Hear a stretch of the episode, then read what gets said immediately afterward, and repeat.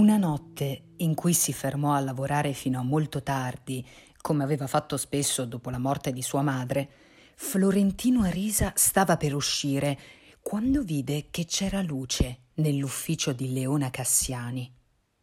Aprì la porta senza bussare e lei era lì, sola nell'ufficio, assorta, seria, con degli occhiali nuovi che le davano un'aria accademica. Florentino Arisa si rese conto con un timore lieto che erano loro due soli nell'edificio. I moli erano deserti, la città addormentata, la notte eterna sul mare tenebroso, il bramito triste di una nave che avrebbe tardato più di un'ora per arrivare.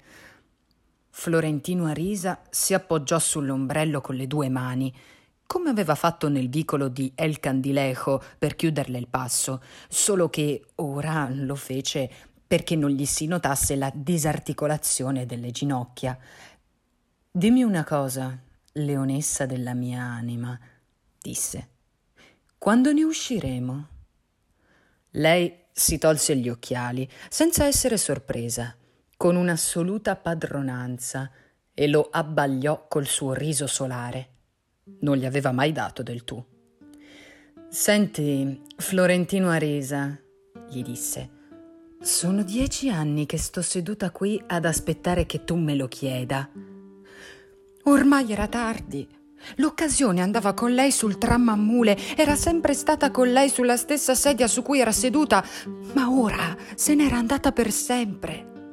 La verità era che dopo tante mascalzonate sotterranee che aveva fatto per lui, dopo tanta sordidezza sopportata per lui, lei lo aveva sorpassato nella vita ed era molto più avanti dei vent'anni di età che lui aveva di vantaggio. Era invecchiata per lui. Lo amava tanto che invece di ingannarlo preferì continuare ad amarlo, anche se dovette farglielo sapere in un modo brutale. No, gli disse. Mi sentirei come se andassi a letto con il figlio che non ho mai avuto. Florentino Arisa rimase con la pena di non aver avuto l'ultima parola.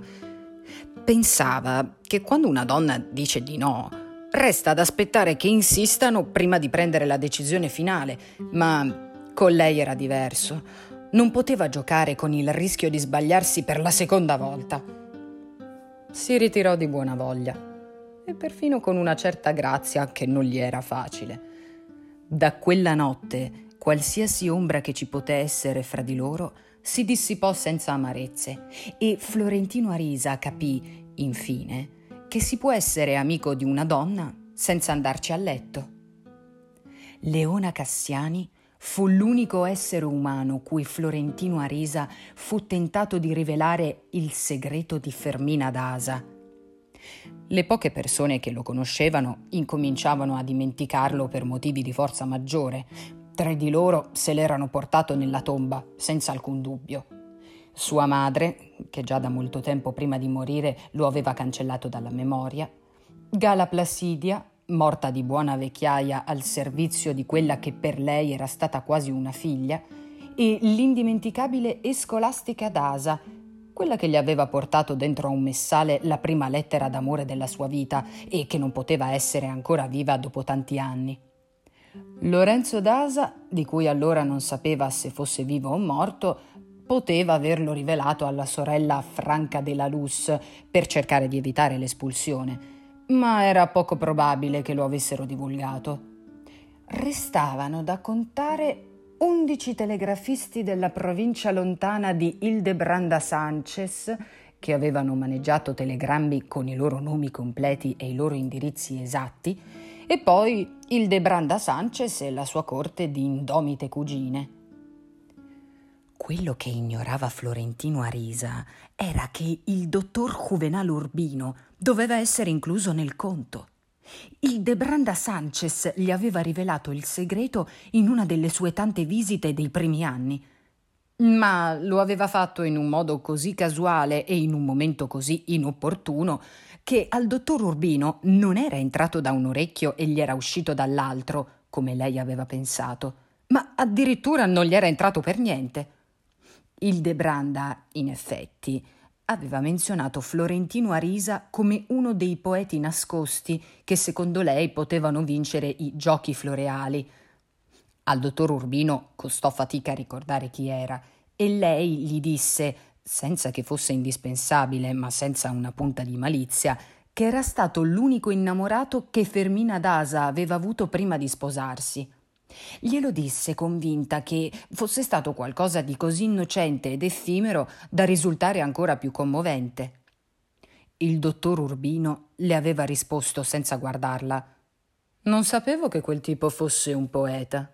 E lo aveva immediatamente cancellato dalla memoria, fra l'altro perché la sua professione lo aveva abituato a un uso etico dell'oblio.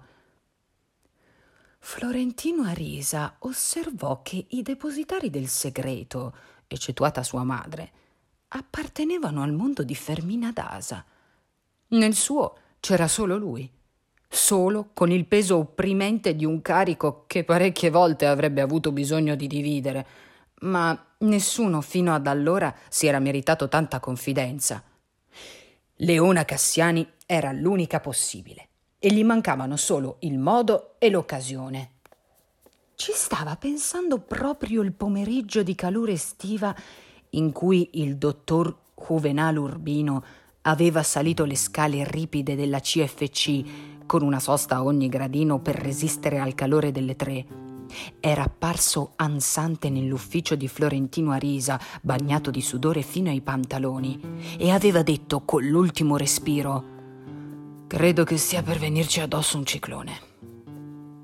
Florentino Arisa lo aveva visto lì spesso, in cerca dello zio Leon XII, ma mai come allora aveva avuto l'impressione così netta che quell'apparizione sgradevole avesse qualcosa a che vedere con la sua vita.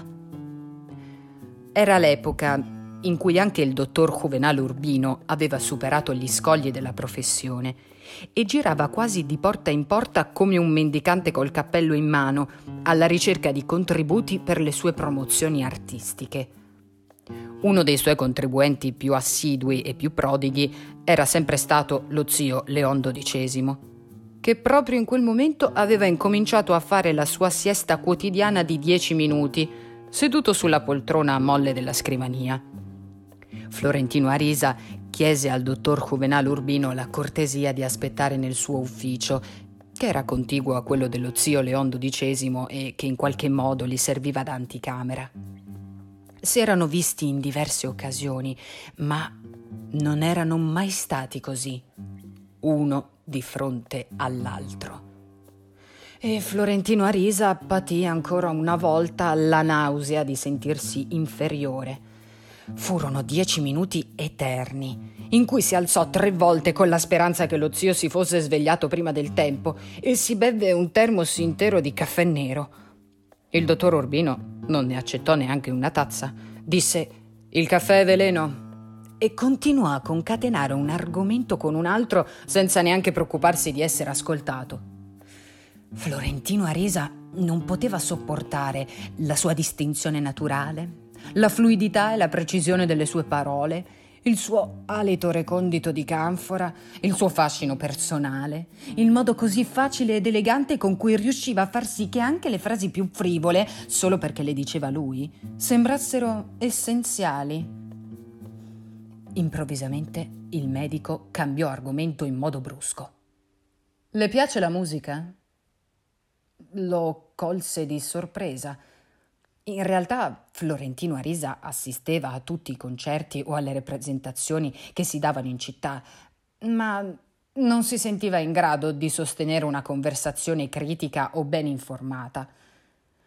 Aveva il sangue dolce per la musica di moda, soprattutto per i valzer sentimentali, la cui affinità con quelli che lui stesso componeva da adolescente o con i suoi versi segreti era innegabile. Gli bastava sentirli una volta di sfuggita perché poi non ci fosse potere divino che gli togliesse dalla testa il filo della melodia per notti intere. Ma quella non sarebbe stata una risposta seria a una domanda così seria fatta da uno specialista. Mi piace Gardel, disse. Il dottor Urbino lo capì. Già, disse. È di moda. E si buttò a pesce a raccontare i suoi nuovi e numerosi progetti, che doveva realizzare come sempre senza sussidi ufficiali. Gli fece notare l'inferiorità scoraggiante degli spettacoli che era possibile portare allora e lo splendore di quelli del secolo precedente. Ed era proprio così. Era un anno che stava vendendo abbonamenti per portare il trio Cortot Casal Thibault al teatro della commedia e non c'era nessuno tra quelli del governo che sapesse chi erano. Mentre in quello stesso mese erano esauriti i posti per la compagnia di drammi polizieschi Ramon Caral, per la compagnia di operette sarsuelas di Don Manolo della Presa, per Los Santenales, ineffabili trasformisti mimico-fantastici che si cambiavano d'abito in piena scena nell'attimo di un lampo fosforescente, per Denise Dalten, che si presentava come una vecchia ballerina degli Folies Bergère, e persino per l'abominevole Ursus, un energumeno basco che lottava corpo a corpo con un toro da corrida. Non era però per lamentarsi, se gli stessi europei stavano dando ancora una volta il cattivo esempio di una guerra barbara, quando noi incominciavamo a vivere in pace dopo nove guerre civili in mezzo secolo, che ben calcolate potevano essere una sola, sempre la stessa. Quello che richiamò maggiormente l'attenzione di Florentino Arisa di quel discorso accattivante fu la possibilità di rivivere i giochi floreali, la più risonante e durevole delle iniziative che il dottor Juvenal Urbino aveva concepito nel passato. Dovette mordersi la lingua per non raccontargli di essere stato un assiduo partecipante di quel concorso annuale, che era arrivato a interessare poeti di gran nome non solo nel resto del paese, ma anche in altre del Caribe. Appena iniziata la conversazione, l'umidità calda dell'aria si raffreddò improvvisamente e una tormenta di venti incrociati scosse porte e finestre con forti rombi e l'ufficio scricchiolò fino alle fondamenta, come un vegliero alla deriva. Il dottor Juvenal Urbino non sembrò accorgersene.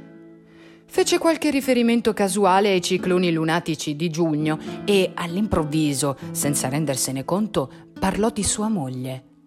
Non solo era la sua collaboratrice più entusiasta, ma era come l'anima stessa delle sue iniziative. Disse, io non sarei nessuno senza di lei. Florentino Arisa lo ascoltò impassibile, approvando tutto con un leggero movimento della testa, senza osare di dire nulla per paura che la voce lo tradisse. Due o tre frasi in più, però, gli bastarono per capire che al dottor Juvenal Urbino, in mezzo a tanti impegni che lo assorbivano, avanzava ancora tempo per adorare sua moglie quasi quanto lui, e quella verità lo stordì. Ma non poté reagire come avrebbe voluto, perché il cuore gli fece, in quel momento, uno di quegli scherzi da prete che solo gli succedono al cuore. Gli rivelò che lui e quell'uomo che aveva sempre considerato come il nemico personale erano vittime di uno stesso destino e condividevano il caso di una passione comune, una coppia di animali attaccata allo stesso gioco.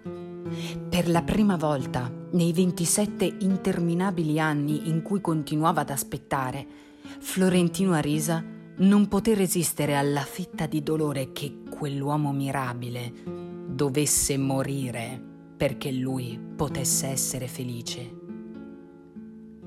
Il ciclone andò oltre, ma le sue raffiche sfasciarono in 15 minuti i quartieri delle paludi e provocarono distruzioni in mezza città.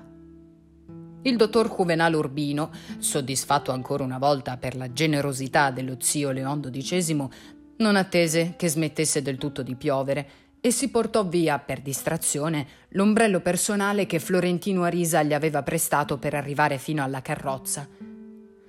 Ma a lui non importò. Anzi, fu contento di pensare a quello che Fermina Dasa avrebbe pensato quando avesse saputo chi era il proprietario dell'ombrello. Era ancora turbato dalla commozione dell'incontro quando Leona Cassiani passò dal suo ufficio e gli sembrò un'occasione unica per rivelarle il segreto senza altre circonvoluzioni, come far sciogliere un groviglio di rondini che non lo lasciava vivere. Ora o mai più. Incominciò a chiederle che cosa pensava del dottor Juvenal Urbino. Lei gli rispose quasi sopra pensiero. È un uomo che ne fa molte di cose, forse troppe, ma credo che nessuno sappia quello che pensa. Poi si mise a riflettere, facendo a pezzi la gomma in fondo alla matita con i suoi denti affilati e lunghi, da negra grande, e alla fine si strinse nelle spalle per liquidare un argomento che non le interessava. Forse è per questo che fa tante cose, disse, per non avere da pensare. Florentino Arisa cercò di arginarla. Quello che mi dispiace è che deve morire, disse. Tutti devono morire, disse lei. Sì, disse lui, ma quest'uomo più di chiunque altro. Lei non capì niente. Tornò a stringersi nelle spalle senza parlare e se ne andò. Allora Florentino Arisa seppe che in qualche notte incerta del futuro, in un letto felice con Fermina Dasa, le avrebbe raccontato di non aver rivelato il segreto del suo amore neanche all'unica persona che si era guadagnata il diritto di saperlo. No, non lo avrebbe rivelato mai, neanche alla stessa Leona Cassiani, non perché non volesse aprire per lei la cassaforte in cui lo aveva tenuto così ben custodito per mezza vita, ma perché solo allora si rese conto di averne perduto la chiave.